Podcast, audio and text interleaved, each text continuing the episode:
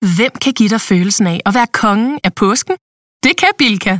Lige nu får du liberobleer i triple box til 199, et kilo friske jordbær til 38 kroner, seks flasker Stellenhof rød eller hvidvin til 199, eller spar 300 kroner på en turtle pizzaovn til nu 1199. Hvem kan? Bilka! Det var søndag aften. Klokken var halv 11, og der var normalt ikke meget at lave for den vagthavende hos Oslo Politi i forbindelse med weekendens fester og ballade. Men denne søndag i oktober 2006 fik den vagthavende næsten kaffen galt i halsen, da en yngre mand ringede og bad om hjælp.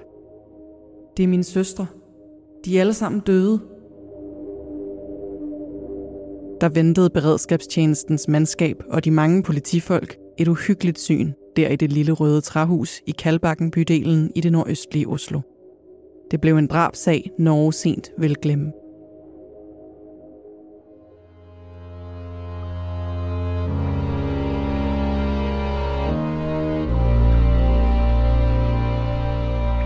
Du lytter til Mor i Nord, en podcastserie om nogle af de mest opsigtsvækkende drabsager fra Norden.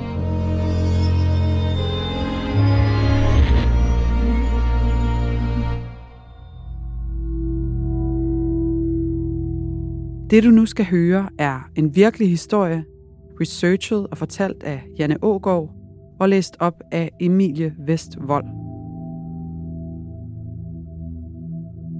Det her er en genfortælling af sagens fakta, som de har været gengivet i andre medier og fra domsudskrifter og andre skriftlige kilder. Nogle detaljer er udeladt, ligesom vi her afholder os fra at tage stilling. Det har retssystemet gjort. Men du skal være forberedt på, at det kan være voldsomt at lytte til. Ikke mindst, fordi det handler om rigtige menneskers liv og død.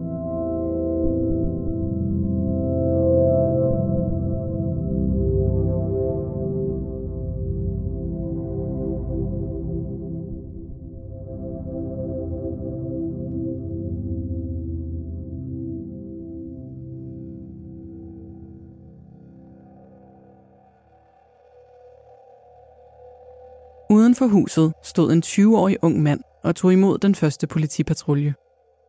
Han var fjern i blikket og rystede lidt. Det var tydeligt, at han var i chok.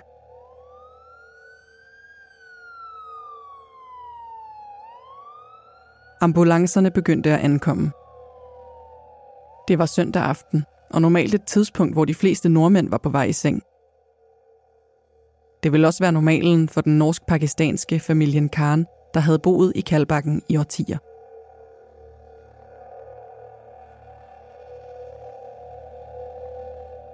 Indenfor i huset fandt de første redningsfolk familiens yngste pige, den 13-årige Nafisa, tættest på hoveddøren. Hun var blevet dræbt med flere øksehug. Længere inde i huset fandt de den 24-årige Sadia, der var død af en blanding af øksehug og skud fra en pistol. Den ældste søster, den 27-årige Sobia, lå i sin seng med talrige øksehug på første salen.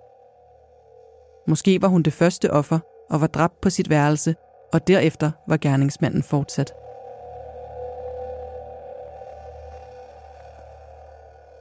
Det var et blodbad uden lige. Et gerningssted, der efterlod et dybt indtryk på alle, der så det. Et gerningssted, der ville bringe flere af de ellers gavede ambulanceredere tæt på at få psykiske men.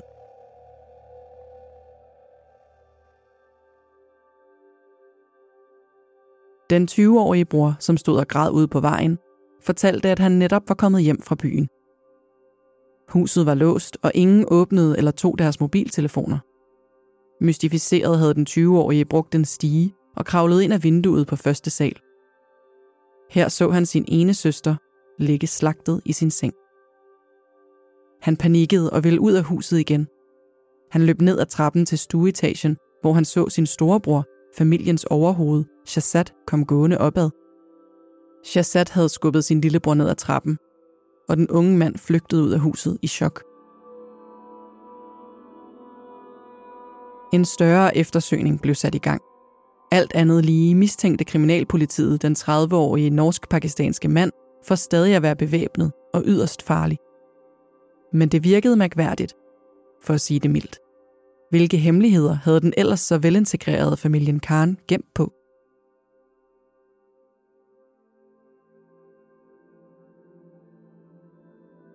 Familien kom til Norge over 30 år tidligere, i begyndelsen af 1970'erne. Der var masser af jobs at få i Norge, som netop havde åbnet for gæstearbejdere. Karenparet bosatte sig i Oslo-området sammen med mange 10.000 af pakistanere, tyrkere og marokkanere. Bydelene i udkanten af Oslo var de mest populære, både på grund af lavere priser og mange andre udlændinge, der gjorde overgangen til det nye land lettere. Karen-familien holdt som mange andre indvandrere fast i deres religion, islam og deres hjemlands traditioner. Far Karen arbejdede, og hans kone gik hjemme med den hastigt voksende børneflok. Først var der Shazad, født i 1976. Så kom Tahir året efter i 1977. Og i 1979 parets første datter, Sobia. Dernæst fulgte Sadia tre år senere i 1982, en dreng i 1987 og til sidst Nafisa i 1993. Men kort tid efter fødslen af Nafisa blev moren alvorligt syg. Mens faren blev i Norge, tog den nu 18-årige Shazad med sin mor tilbage til Pakistan for at få behandling der. Men mor Karen døde i 1994 efter et langt forløb, hvor Shazad intet kunne gøre eller stille op. Han udviklede en dyb, ja nærmest skyldfølelse over, at han kun kunne se på, at moren døde. Da Shazad vendte tilbage til huset i Kalbakken i Oslo, var han en skygge af sig selv. Med sig havde han også en hård opgave, at gifte sig med sin pakistanske kusine og bringe hende med sig tilbage til Norge. Det gjorde han meget mod sin vilje.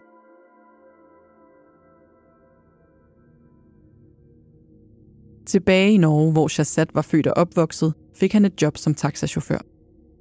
Det var et let job, der ikke krævede lang uddannelse og gav godt. Selvom Shazad var opdraget som muslim og efter pakistanske traditioner, følte han sig mere norsk. Han drak ofte øl og drinks med vennerne og tog ud og spillede billiard på diverse barer, også under den muslimske højtid Ramadan, hvor man normalt er fastende fra solopgang til solnedgang. Shazads norske livsstil var noget, som resten af familien ofte diskuterede, og især inden for det pakistanske miljø blev der sladret meget om, hvad ungdommen foretog sig. Som årene gik, og hans far var på vej mod pensionsalderen, blev Shazad familiens overhoved. Alle seks søskende boede stadig hjemme, og den ældste datter, Sobia, var giftemoden og blev ligesom sin storebror presset til at gifte sig med en slægtning fra hjemlandet, og de to flyttede sammen i en lejlighed.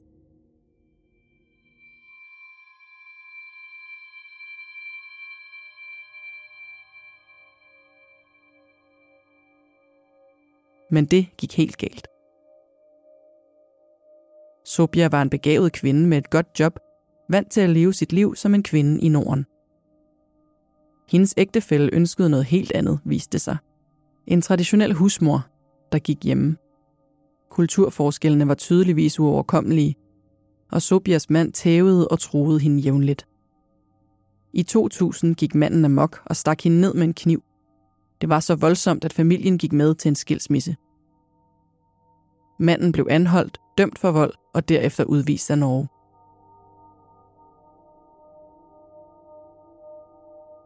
Sobia flyttede hjem til familien på Kalbakken.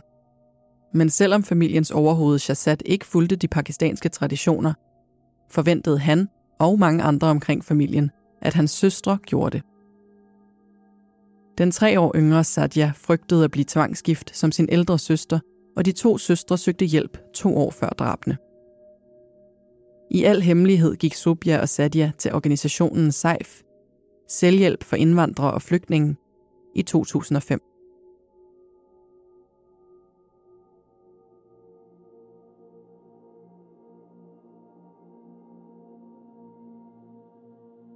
SEIF er en uafhængig organisation med afdelinger i de syv største norske byer. Dets professionelle rådgivere hjælper især dem, der udsættes for tvangsægteskaber negativ social kontrol og vold. De kan have brug for en anonym rådgiver med tavshedspligt, få hjælp til oversættelse og til at henvende sig til de norske myndigheder. Ifølge Sobia og Satya var begge kvinder blevet troet på livet af nære familiemedlemmer, hvis ikke de adlød familiens vilje om at gifte sig med en udpeget ægtemand. De to fik omgående hjælp. Organisationen anbragte dem i en sikker bolig på et hemmeligt sted langt væk fra deres hjem. Men allerede efter en uge valgte de to søstre at vende hjem igen, efter at Shazad ringede til den ene og lovede bod og bedring. De kunne trygt komme hjem, og de ville ikke blive tvunget til at gifte sig mod deres vilje, lovede han. Derefter hørte rådgiveren i Seif intet til søstrene.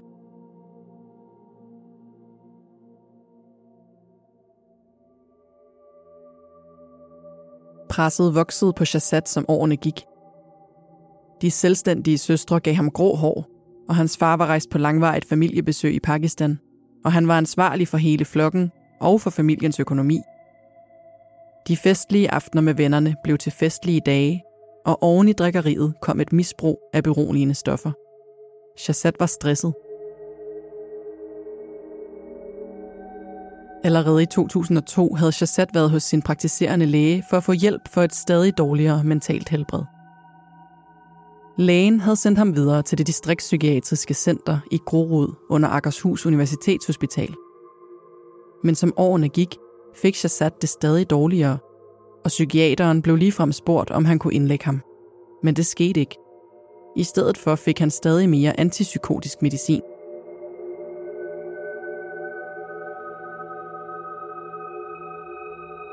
Sobia havde bedt ham om et lån til at flytte i egen lejlighed det efterår, og det havde Shazad givet hende. Men han skyldte penge til skattevæsenet, og sygedagpengene rakte ikke langt. Samtidig gik rygterne i det pakistanske miljø om, at familien i Pakistan ønskede de to søstre dræbt.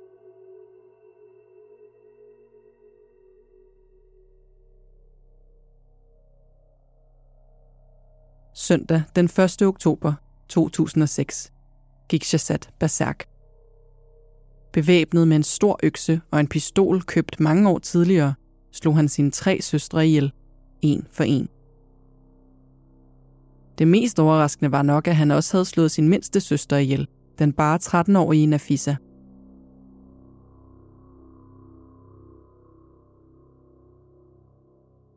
Da kriminalpolitiet fandt ham et par kilometer fra familiens hjem den aften, var det en udramatisk affære at anholde ham. Han nærmest lå ned og gjorde ingen modstand. Det var tydeligt, at han var påvirket af både alkohol og stoffer. Shazad blev indlagt på en lukket psykiatrisk afdeling, og der ville gå dage, før han kunne afhøres.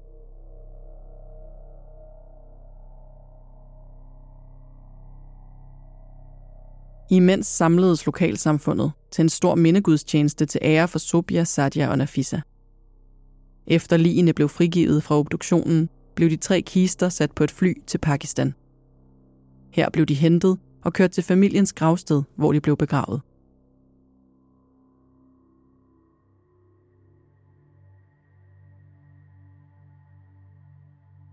Først 14 dage senere kunne kriminalpolitiet i Oslo hente Shazad ind til afhøring.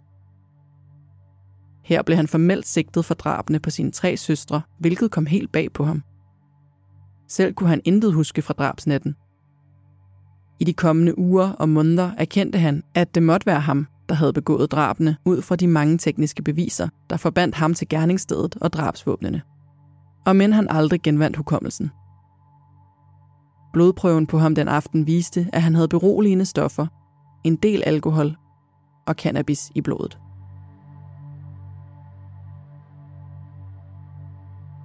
Der var ikke meget at hente under afhøringerne, og i lang tid måtte politiet kæmpe for at få adgang til Shazats lægejournal. For psykiaterne nægtede at udlevere den. Sygehusledelsen begrundede hemmeligholdelsen af journalen med, at den sigtede mand nægtede samtykke til udlevering, og at embedslægen var ved at undersøge hele forløbet omkring Shazats årlange kontakt med psykiatrien. Den undersøgelse ville senere ende med, at Sundhedsstyrelsen gav Akershus Universitetshospital en påtale for mangelfuld journalføring og ikke mindst mangel på behandlingsmæssig opfølgning. Med andre ord havde de ikke hjulpet Shazad tilstrækkeligt, og heller ikke fulgt op på hans psykiske helbred.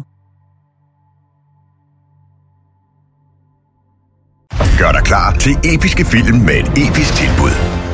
Nu for en tidsbegrænset periode får du Disney Plus for kun 19 kroner per måned i 3 måneder. Tilbuddet gælder til og med 14. marts for standard med reklamer. Tilmeld dig nu for kun 19 kroner per måned i 3 måneder. Disney Plus. Mere end du forventer.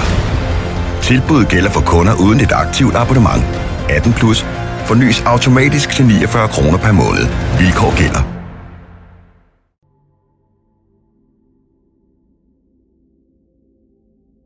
Shazad forblev varetægtsfængslet på den lukkede afdeling i månedsvis. Og det var her, at retsmedicinske eksperter og psykiatere foretog en mentalundersøgelse af ham. Det var nødvendigt at afgøre, om han var sindssyg, og derfor ikke ansvarlig for sine handlinger. Men psykiaterne bedømte, at han ikke var psykotisk eller på anden måde uterrenelig den aften. I februar 2007 gav de grønt lys til, at Shazad kunne retsforfølges.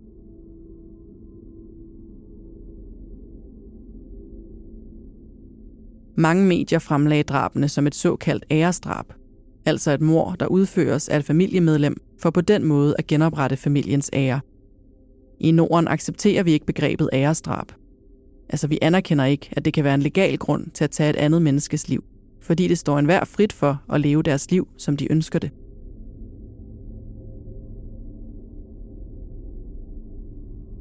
Politiet mente, at drabene var begået med fuldt overlæg og de efterlyste derfor information om den økse, der blev brugt til drabene. Hvis efterforskerne kunne bevise, at øksen var købt på forhånd, ville det støtte deres teori om, at drabene ikke skete i en ros af stoffer og alkohol, men var nøje planlagte. Ingen i familien havde set øksen tidligere, så måske havde Shazad købt den i dagene op til drabet. Men selvom øksen er mærket Øjo, blev vist frem i aviser og diverse kriminalprogrammer på tv, meldte ingen sig med information.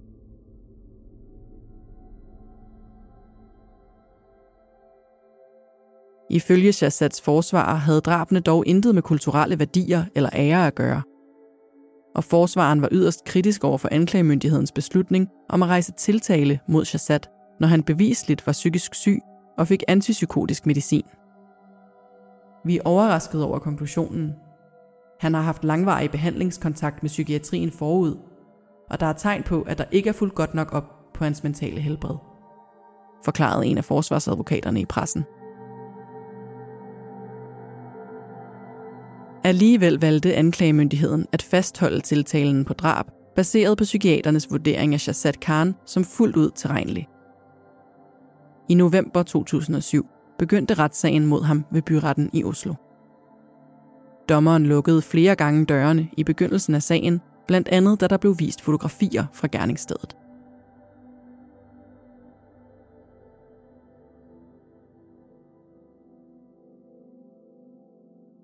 En lang række vidner var indkaldt. Blandt andet flere veninder til de dræbte søstre. De ønskede at vidne, uden at den tiltaltes to lillebrødre var til stede på tilhørpladserne. Det gav dommeren dem lov til. Vidneudsagnene var eksplosive. Et af vidnerne havde hørt, at familien i Pakistan havde beordret Sobia og Satya dræbt. Men det var udelukkende rygter, der gik i det lukkede pakistanske miljø i Oslo – og politiet havde ikke kunne finde konkrete beviser. Et andet vidne, en kollega til Subja, fortalte, at den 27-årige kvinde virkede nervøs og ængstelig i tiden op til drabene.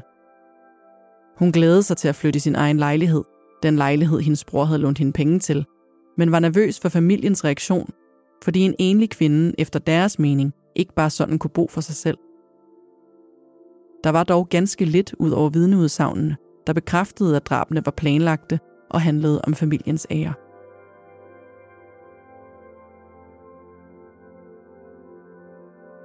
Der var dog flere bemærkelsesværdige begivenheder den søndag eftermiddag. Blandt andet havde Shazad betalt en skattegæld via netbank, hvilket ud fra anklagerens logik viste, at han ikke var fra sans og samling, men vidste, hvad han gjorde.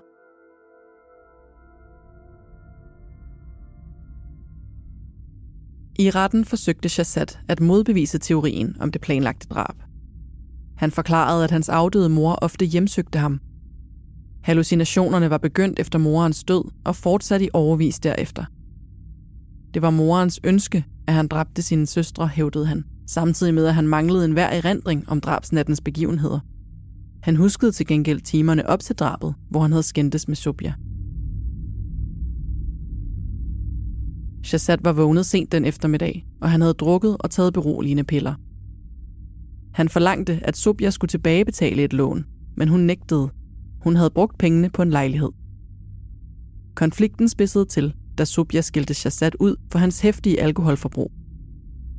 Shazad forklarede, at han var blevet helt knust af Subjas hårde ord. Derefter var hans mor dukket op for hans indre blik og havde talt til ham. Blandt andet havde han hørt ordet dræb. Derefter var alt gået i sort.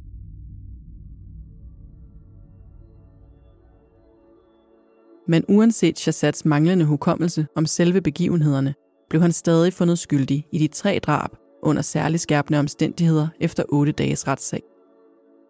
Forsvaren bad om en straf på 10 års fængsel og kaldte drabene for en familietragedie, mens anklageren ønskede Shazad idømt 21 års forvaring.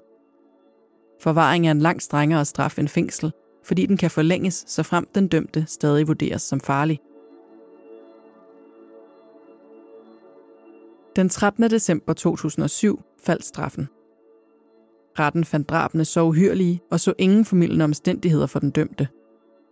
Men Shazad Khan fik 21 års fængsel og undgik dermed en forvaringsdom. Shazad skulle derudover betale sin far en erstatning på 120.000 kroner og fik frataget arveretten fra søstrene. Shazad valgte at modtage dommen. Han er efter al sandsynlighed på fri fod i dag.